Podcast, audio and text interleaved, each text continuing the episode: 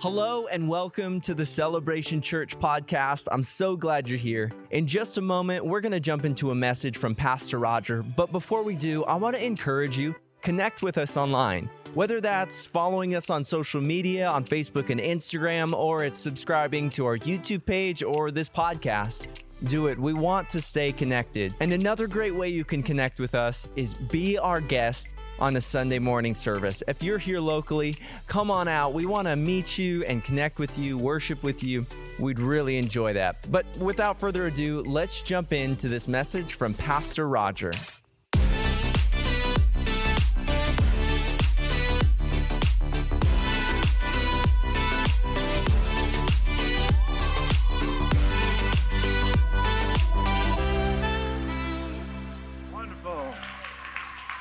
Good to see everybody this morning. How many of you uh, plan to be here for first service, but you're here for second service? Let's go.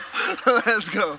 That's so awesome. That's okay. There's just as many of you that it just, I just, you just, they just wrote off church. They're like, I'm just not going to church this week. Hey, um, but we've got iPhones now. iPhones switch for us, so I don't, I don't even get it. Um, I do get it. I woke up. I did not want to wake up this morning. Uh, anybody else? You laid in bed and you're like, I just want to. Yeah, We've got coffee in the lobby if you want, uh, if you need extra coffee this morning. Uh, hey, I just want to say I am thankful to be part of this church. My wife and I um, have the great pleasure of, of leading this church, and you guys are amazing. Seriously, what an incredible church, people all getting involved in the things of God. Um, your church was able to send a, a very significant um, gift over to the refugee situation in Ukraine, uh, and um, that's all because of you guys. Like, like it's just so cool, so cool, and and um, yeah, I, I, just I really enjoy it, and. Uh, I'm, I'm, I'm a little off today because I'm about to tell an illustration that you probably haven't heard before, and it's super. Here's the deal um, confession is super good for the soul, super bad for the reputation. And um, first service, I did, I like, after the service, I was like, man, I just feel like this message wasn't very like fun. I like to have fun when I preach, okay, just so you know. And um, and, and, I was like, I, I, just need to switch something up. And then I'm sitting in my office praying about like what to switch up, and my wife comes to the door, and she's like, hey, uh, just wait right there. And she kind of opens the door, and my sister that I haven't seen and her husband, I haven't seen them in like two, maybe three years. They came through the door. Willow, her name's Willow and Miles O'Brien. Would you guys, there we go, come on. And I was like, it was like the Lord telling me, you have a much better illustration about fear than you do. It's not about your knees. And so um, here's the story. So um, I was, I, I was, uh, I grew up in southeast Alaska on an island, and in this island, let's go, let's go. I got some, I got some. Here we go. so, so I grew up on this island, and part of like island culture is you have to know how to swim. Okay, uh, like in the school system, you learn to swim or you don't graduate because we have boats. Like there's only two ways to get to where I grew up, and that's uh, either by airplane or by boat. And um, unfortunately, I had ear trouble as a youngster, and my parents they, they recognized when I was probably in kindergarten that I, I, would get my ears really close to them to be able to hear anything they had to say. And uh, they noticed this, and then I went into the school and the school would do these tests. They, they're like an occupational therapist had an office in the school with this little box room. And you'd go sit in the room, and there would be a plexiglass wall between you and the, the therapist. And they would put these, uh, these earmuffs on you, and they gave you a little, like a joystick with a button on the end. And they said, anytime you hear a beep, press the button. Anybody remember this? Okay, and so I was super good at this because I would, they would, they'd press the button and I would, or they'd say the noise and I'd press the button. And They'd make noises in my left ears and I'd press the button, noises in my right ear and I'd press the button. And I was so good at this because I could hear the faintest sounds and the loudest sounds and they'd do three in a row and so good at it that the rest of my friends all got to go back to class and I kept testing multiple days in a row, they kept bringing me in to test me because I was so incredible at hearing things and pressing a button. Turns out I needed to have tubes, and uh, tubes are these little uh, tubes they put inside your eardrum to keep your eardrum open. The, the problem was this. Um, when your family doesn't have like a, a large um, bank account, you, you take the experimental tubes that have barbs on them to see if they work, rather than the ones that, uh, that you would just pay for. So I got these experimental tubes put into my ears that had like barbs that kept them in my ears so that they wouldn't fall out. And we were told at the time that it would just be a couple of years and they would fall out. And so got these tubes in my ears and it was like my early memories of that time were like the smell of pus coming out of the sides of my ears. Gross. It was gross, I know. But there's a point to all of this. There's a point. And why did I say that? That's so stupid. Okay, so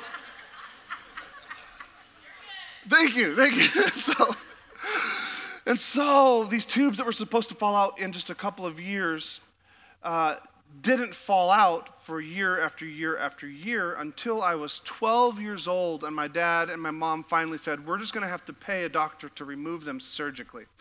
And so they went in there with uh, surgery stuff and they surgerized and pulled these permanent tubes out of my ears. And that was the first time in my life, at 12 years old, that I was allowed to finally go in a pool. Because, because because I couldn't, I couldn't swim, I didn't know how to swim, and so uh, we, we were in this place, it's in, in northern Canada in the Yukon, where my sister is from.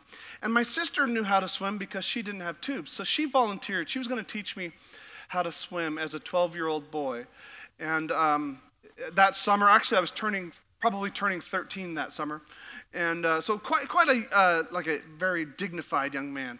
And um, my sister took me to this lake. It's a man-made lake called Schwatka Lake.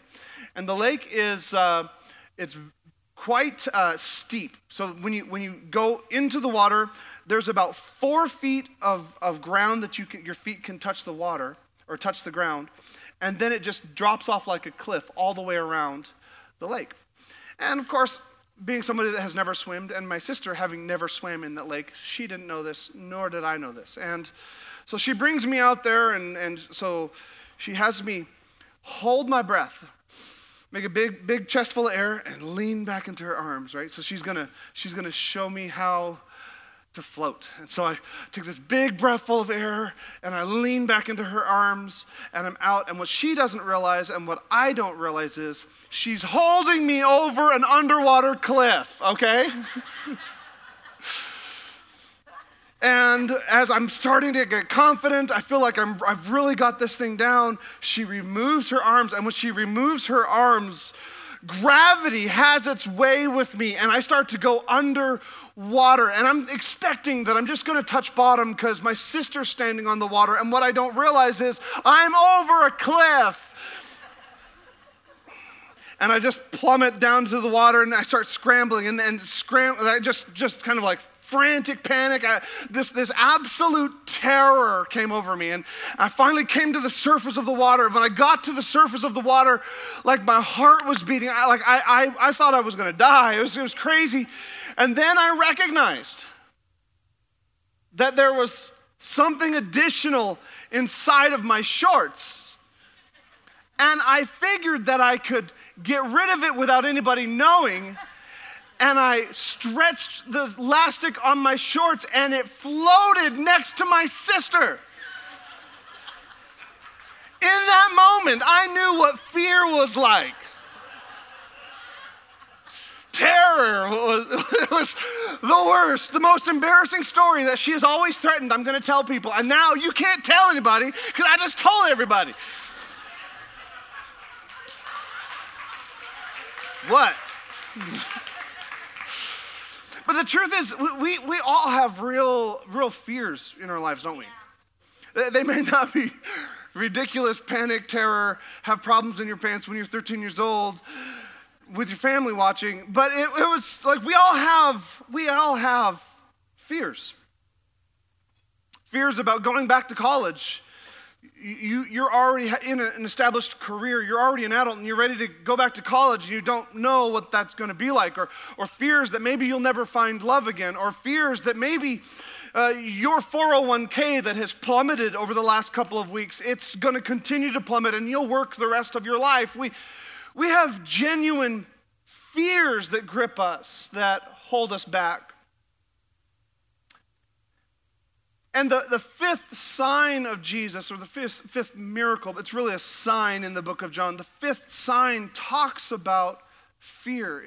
It's the way that God deals with fear in our lives. The fear of, am I, I, am I ever going to be accepted?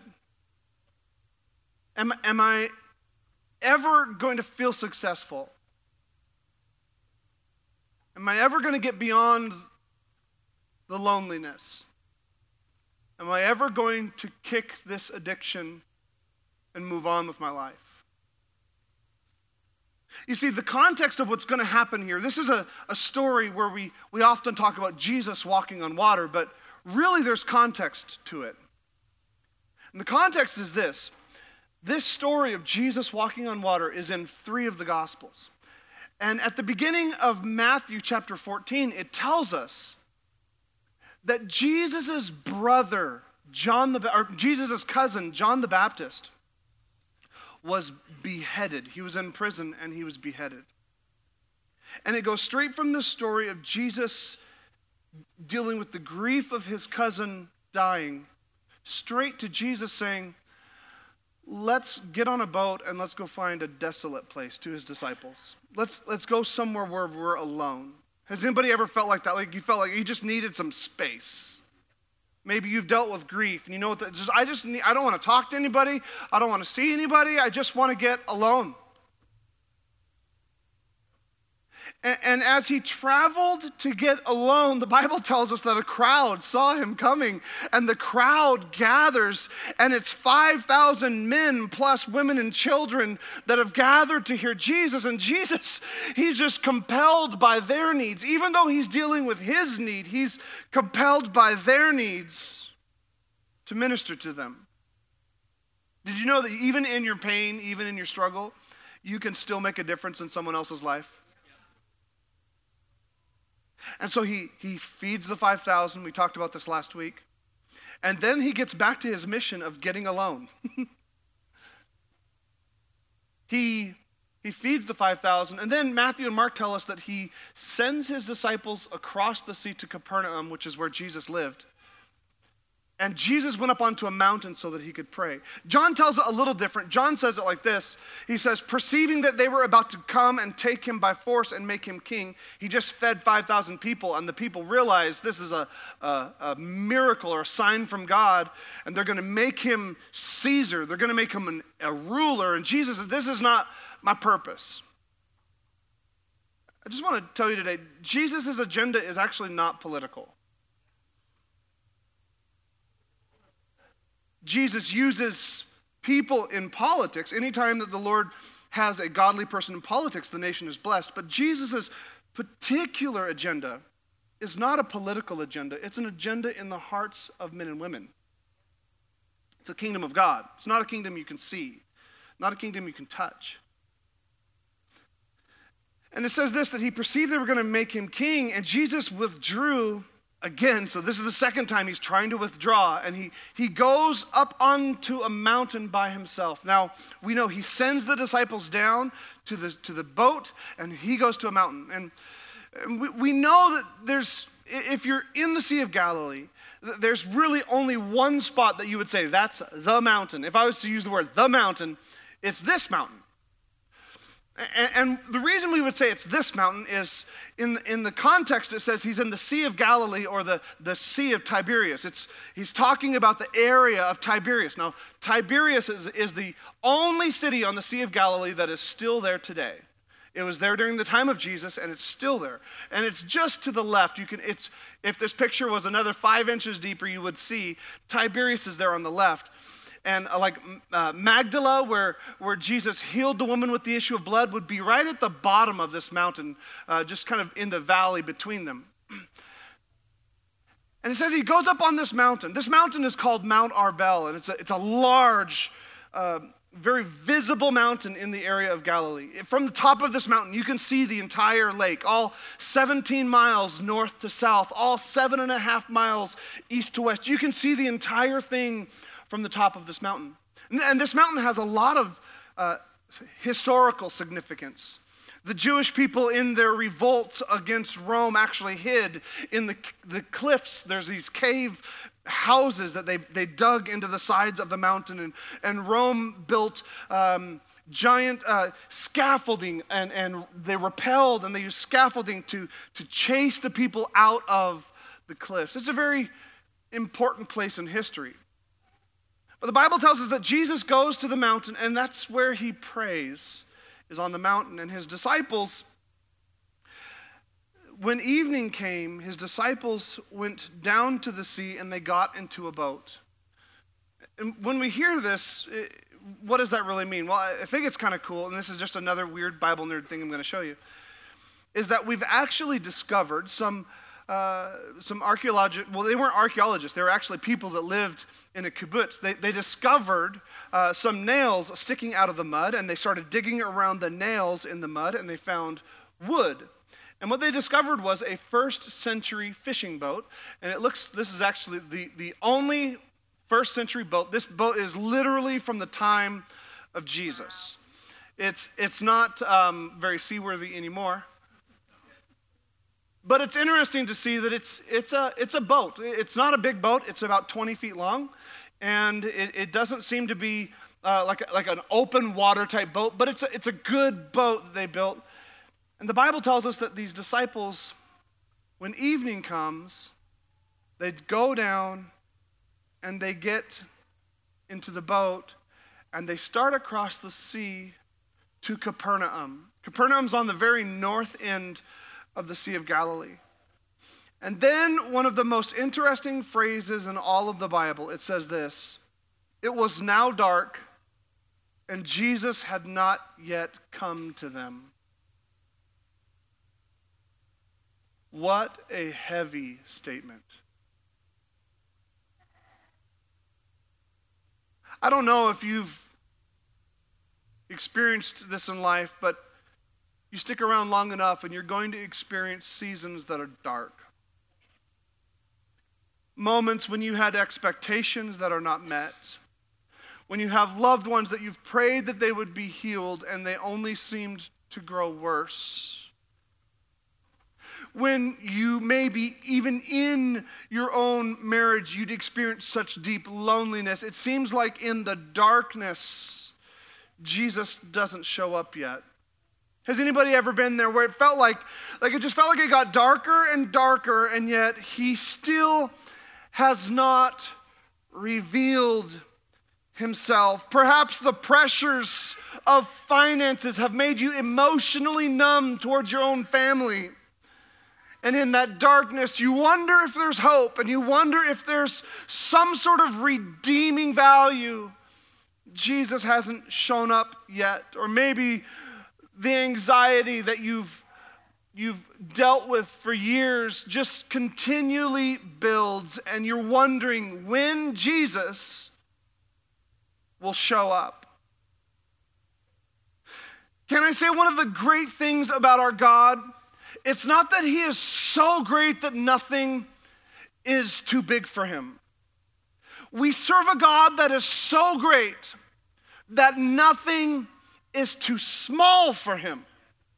What I'm saying is this like your struggle with anxiety is not too insignificant for our God.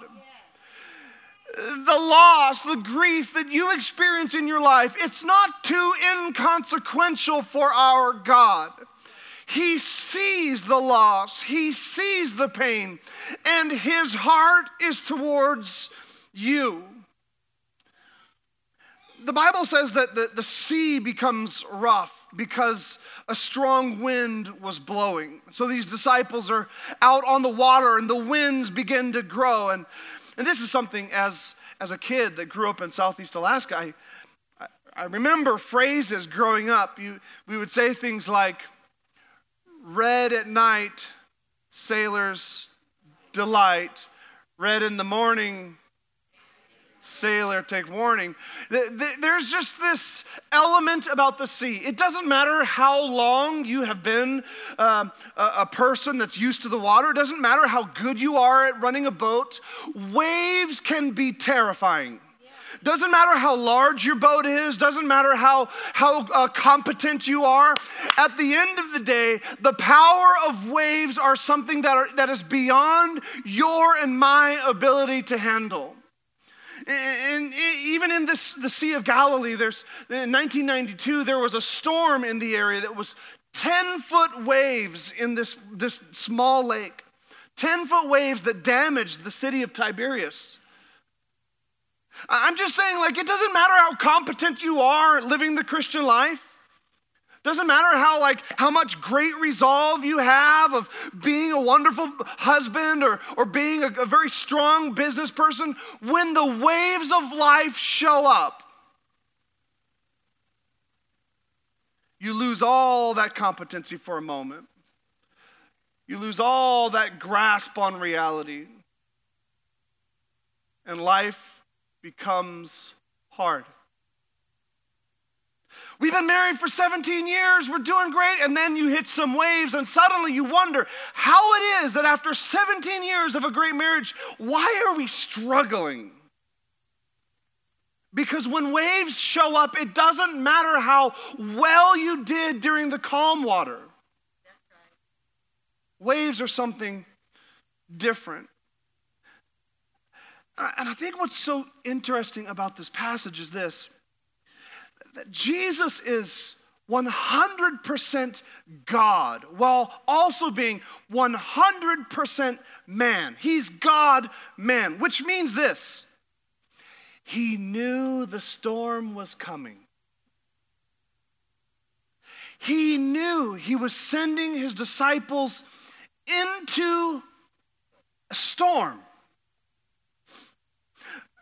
And if we're not careful, we can have a false belief, this, this false idea of being a Christian that, that as long as I trust God, as, as long as I put my hope in God, that life will be smooth sailing, that, that everything will be easy, that there will be no bumps, no disappointments, no struggles, that the great goal, the great crowning achievement of faith is favor and prosperity and blessing and an easy life and nothing out of place.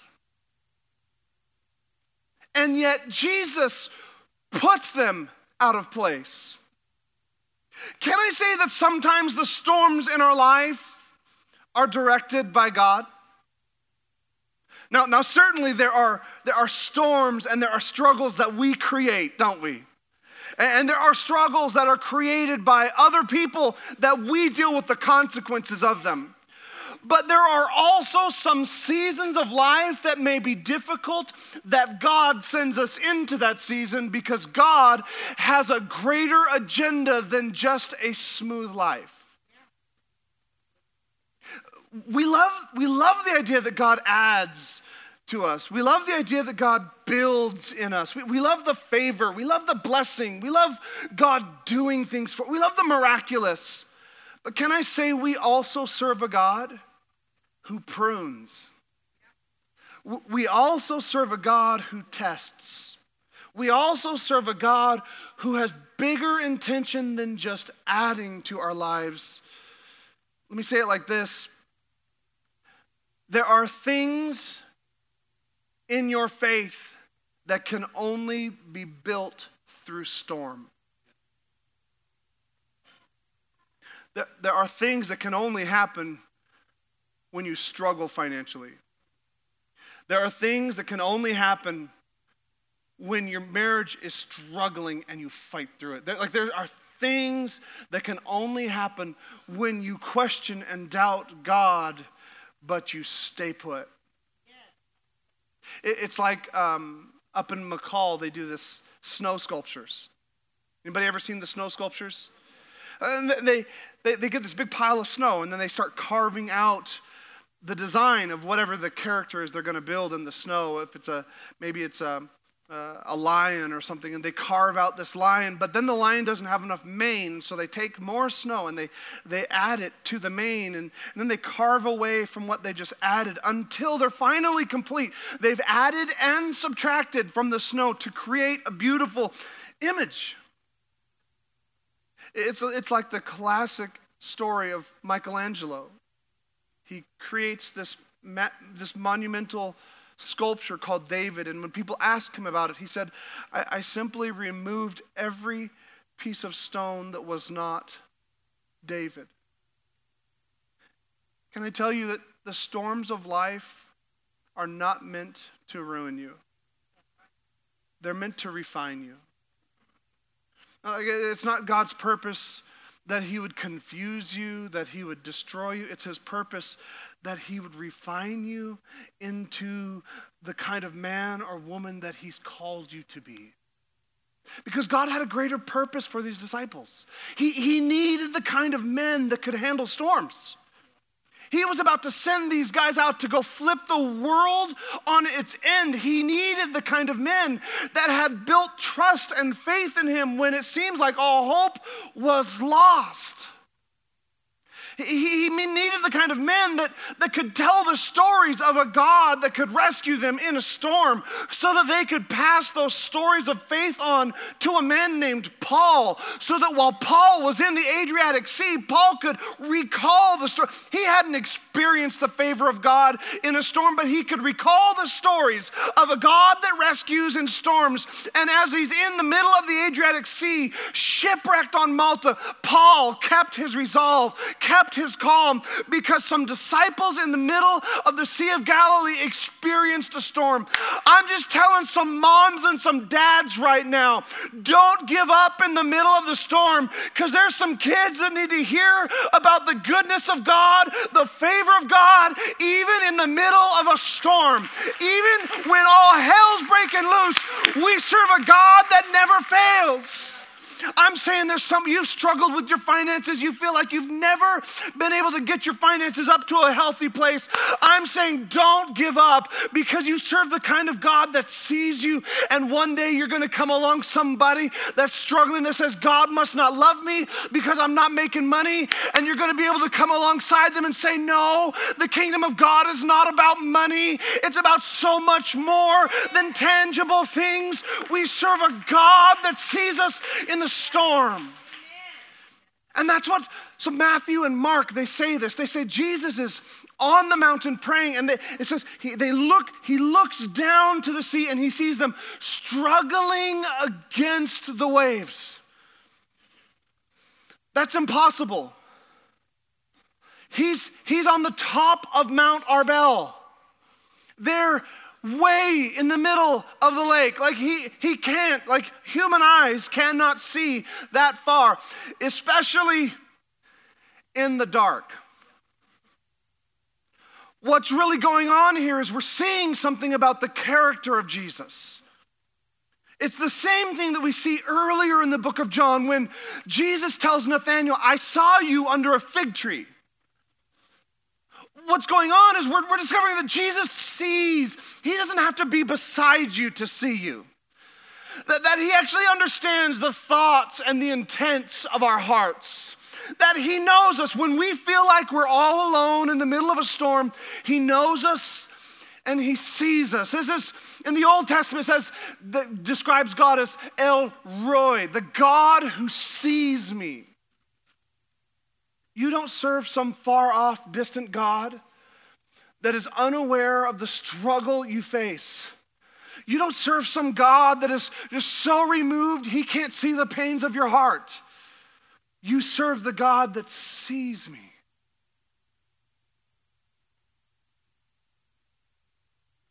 Unfortunately, we live in a culture, a church culture, that only teaches the blessings and favor of God. And anytime we hear the idea that God also reproves, rebukes, corrects, anytime we hear that God addresses things or tells us to tweak things in our lives, what, we say is something like, like, I don't receive that word. I don't receive that word. That's, that word's for somebody else, it's not for me. But we have a God that uses the storms to make us who he can use.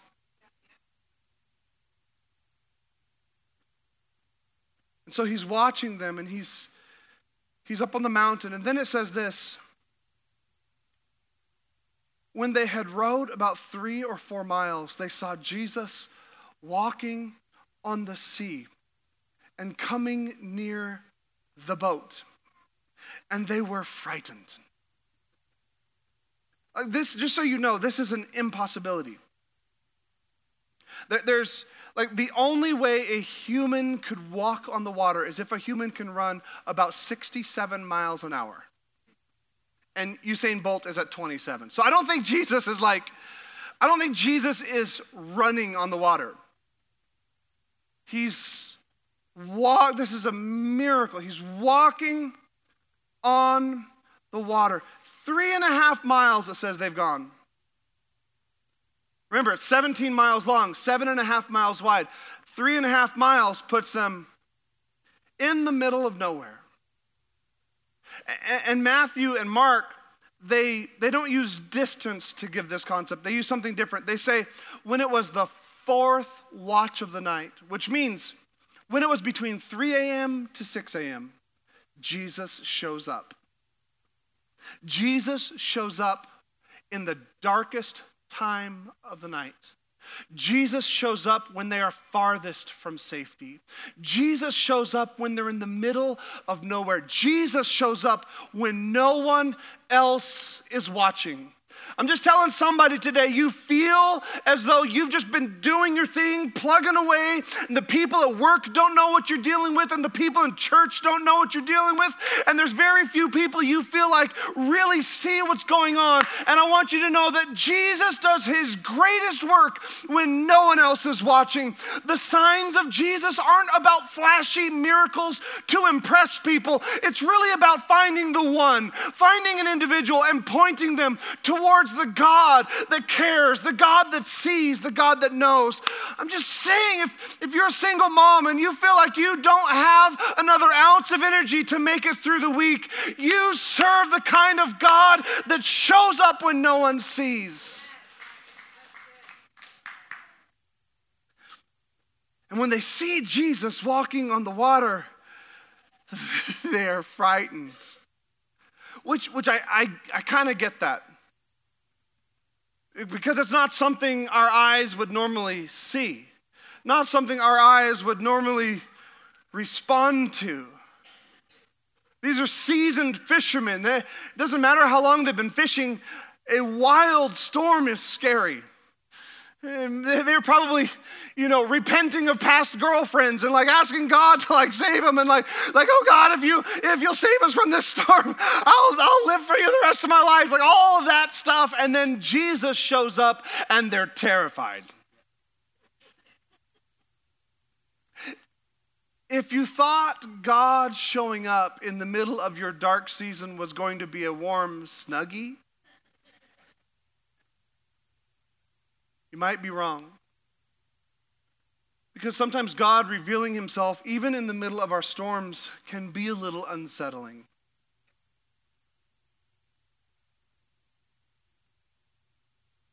In fact, I would say this when we look through our scripture,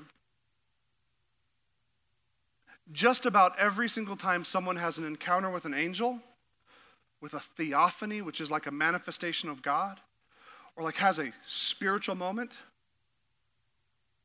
they're scared. And they're, they're being told, do not fear. I would say if, if your faith has never had that moment of awe and dread before a holy God, I would say there's more room for you to grow.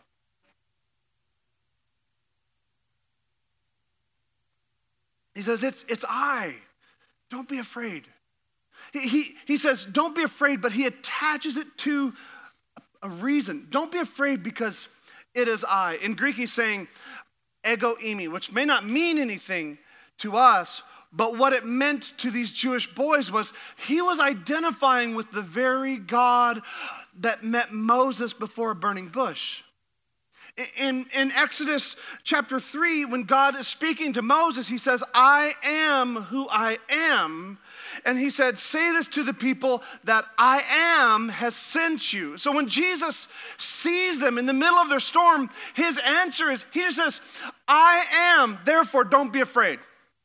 I, I, am the solution to whatever situation is going on in your life. Therefore, you can have peace in the middle of the storm. Jesus is telling them something about his character, and they may not recognize it yet, but he's telling them, I am the God that formed all that you see. I'm the God that was here before the earth existed.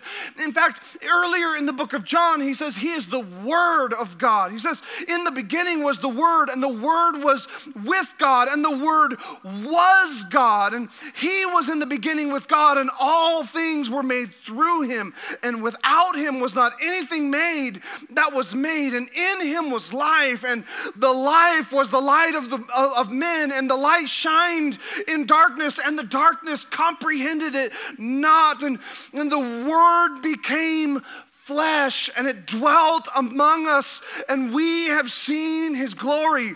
Glory as of the only begotten of the Father, full of grace and full of truth. What's going on in this moment is Jesus is saying, You don't have to fear in the middle of your storm because I'm the Word of God. I'm the spoken word. Like I am, I'm the very essence of God. I am God revealed in human flesh. I am all that is God is in front of you right now now. I'm telling somebody you may be in the middle of a dark storm, feeling like you're far from safety, but you serve a God who shows himself true in the middle of the darkest nights.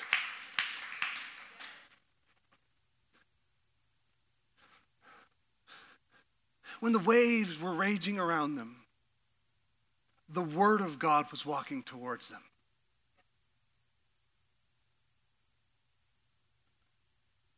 And you may still be in your storm right now. And you may still be in a dark season right now, wondering when it will end. And Jesus may not have revealed himself to you yet. But when he does, invite him into your boat. As the band would come, it says this in verse 21 that then they were glad to take him into the boat and immediately the boat was at the land to which they were going. They, in this moment, they, all they had was a word from Jesus. The word from Jesus was this do not be afraid. And it's easy to say, like, that's easy to say, Jesus. How do I do it? But there's something different that happens when you have a word from God that you can put in the bank. Like we have the written word of God. And the scripture tells us that, moreover, we have a more sure word of prophecy. It's the written word of God. You need to know direction in life, the written word of God. But there's also another thing you may have heard around Christiany people, and it's I've got a word from God. I've got a word from the Lord. And you're like, what in the world does that mean? What it means is, I, I, believe God has spoken a word into my spirit, and it could be a word like, do not fear. Because what these disciples needed was just a word from God. Just do not fear. Don't be afraid. And I can cash that. I can rely on that. I can lean into that, knowing that He, when He says something like this, it's true. Maybe you're here today and you're wondering, like, what, what, what would a word be for me? Maybe for you, it could be the words of Jesus when He says, I will never leave you and I will never forsake you. That's a word from God. I'm a friend that sticks closer than a brother. When others have betrayed you, when your own family has removed themselves from you, He's a friend that sticks closer than a brother. Maybe you feel like you don't have purpose or direction in your life. Know that there's a word from God that says, I have plans for you. Not plans to do harm, but plans to do good through you, to prosper you, to give you a hope, to give you a future. Maybe you feel unseen, overlooked, unknown, undervalued. The Bible says, the eyes of the Lord are scanning the earth to and fro, looking for those to whom he will show himself strong on their behalf. I'm just saying, sometimes in the middle of the storm, all we need is a word from God.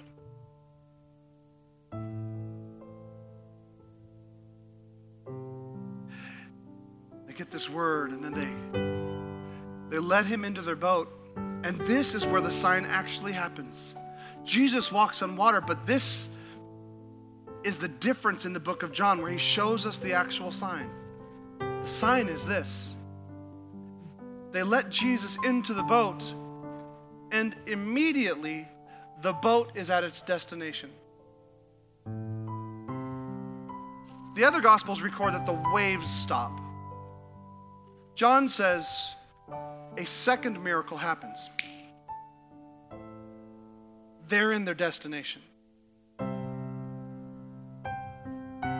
Jesus is showing them that it, it doesn't matter, like the struggles of life, as long as you keep paddling, as long as you keep fighting, and as long as you keep thinking that as long as I pull myself up by my bootstraps, as, as long as I just keep efforting it harder, as long as I keep struggling, making this thing, I'm just gonna make this thing, you can do that all night long. But when Jesus shows up, the efforting stops. You can try to effort your way into the kingdom of God, thinking, I'm just gonna be a really good wife. I'm just gonna be the most amazing employee. And that's how I'm gonna show that I'm a good person before God. But I'm telling you this the gospel is not that you would somehow prove through your striving, through your fighting the waves, that you've somehow got what it takes. Gospel is that when Jesus gets in your boat, you don't have to do anything. He'll take you to your destination. It's like this the Bible says that he which began a good work in you, he will complete it until the day of Jesus Christ. Not you will complete it until the day of Jesus Christ, he will. So perhaps you've been away from the Lord for a long time and you're just thinking, it's time for me to get my act together. It's time for me to put away them cigarettes. It's time, whatever it is, you're missing the point if you think that to get right with Jesus, you've got to push your paddle harder. The way we get right with Him is we invite Him into the boat.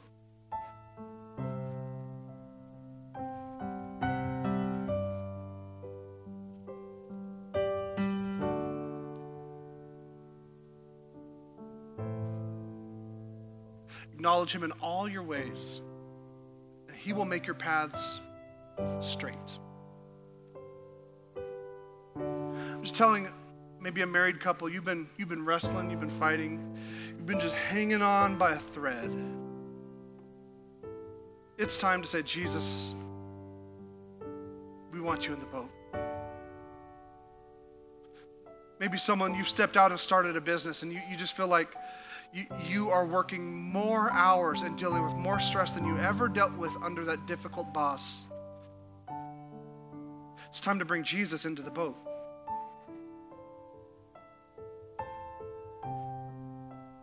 You've been overcoming addiction by being disciplined, by being efforted, by making sure you attend all the classes. Keep going to your classes, but bring Jesus into the boat. Would you stand with me across the room?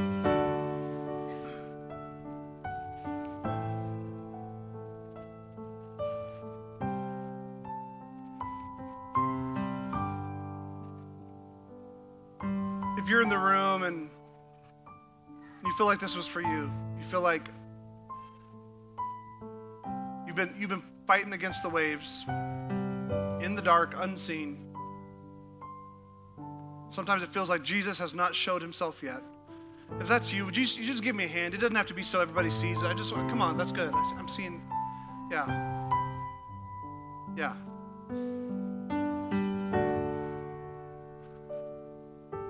Listen, no one else knows the struggle like you know it. But I want you to know that you came today, you showed up here today so God could give you a word. Do not be afraid. Would you raise your hands all across the room? I just want to pray, especially over those that are struggling right now. Lord Jesus, you are the author and you are the finisher of our faith. The courses of our life are not determined by our own agenda and our own energy and our strength. God, you have a plan and a purpose. Lord, your word says that you work all things out for good to those that love you and are called according to your purpose. So, right now, I pray for that man, that woman in this room right now that, that feels like they've been rowing against the waves. It feels like life has not given them a break. God, I pray right now that you'd reveal yourself in the middle of their boat. God, I pray with that man that's been, been trying so hard to get better, to, to be a better person, and it doesn't seem to work. I pray right now, Lord, that your grace, that your mercy would flood his soul.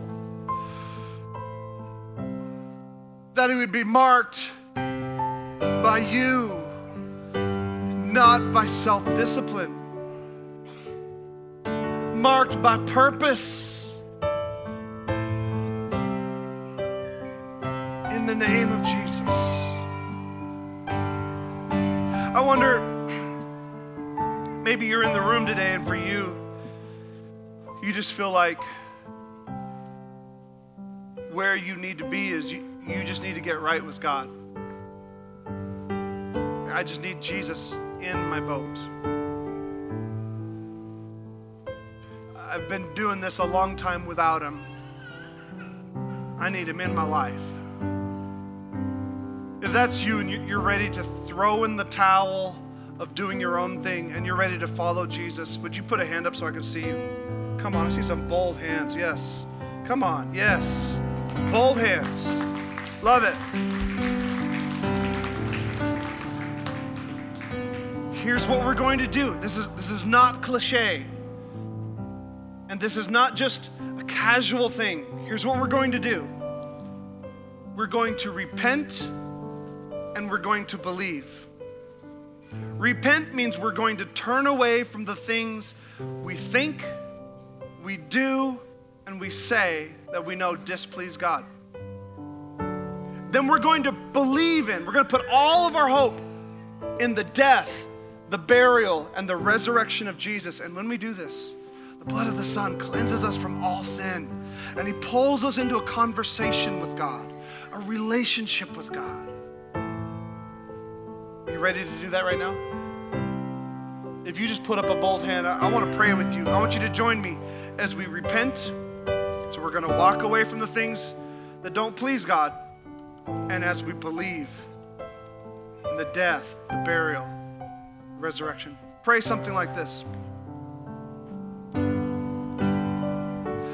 God, I'm sorry for the things in my life that I know don't please you.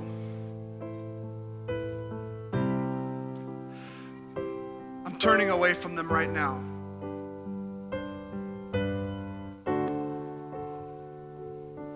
Would you forgive me?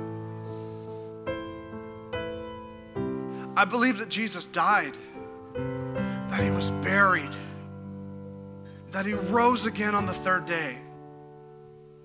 Right now, right here and right now, I'm putting all of my faith and all of my hope in him. Say these words Jesus, be the Lord of my life, and I will follow you every day that I live. Come on, church family. There's, there's some people that just made the biggest decision of their life. Come on, that's good. Drove a stake in the ground for real transformation and change. This is just the beginning, just the start. I would say this maybe there's somebody here today that for you, you're, you're ready for your life to make a difference. You've been living for God, but you're ready for it to make a difference. That can look like a lot of things. And I'm just going to share one example of what it could look like. That is that we're, we're about to go to three services. And one of the ways that we collectively leverage our lives is when we, as the body of Christ, come together and do whatever we can do to draw somebody closer to Jesus. So if this is your church home and you're not serving, I just really want to encourage you. Get on the team. Get on the team. Come serve. We have Crash Course. The second half of Crash Course is right after this. It's going to be the short, it's the short part of Crash Course. And if perhaps you don't feel like you have enough time to, to get on Crash Course, Derek, would you just pump your hand up in the air? You need to come talk to this guy. If you're like, I want to serve, I want to get involved, but I, I don't have time to go through Crash Course right now, you need to talk to Derek. He can get you there. Is that all right? Let's respond to the Lord in worship. Hey, I just want to say thank you again for tuning in to today's podcast. If you want to learn more about Celebration Church, I'd encourage you to go to our website, www.thecelebration.church, to find out more. Well, we love you guys, and let's continue to love God, love people, and change the world.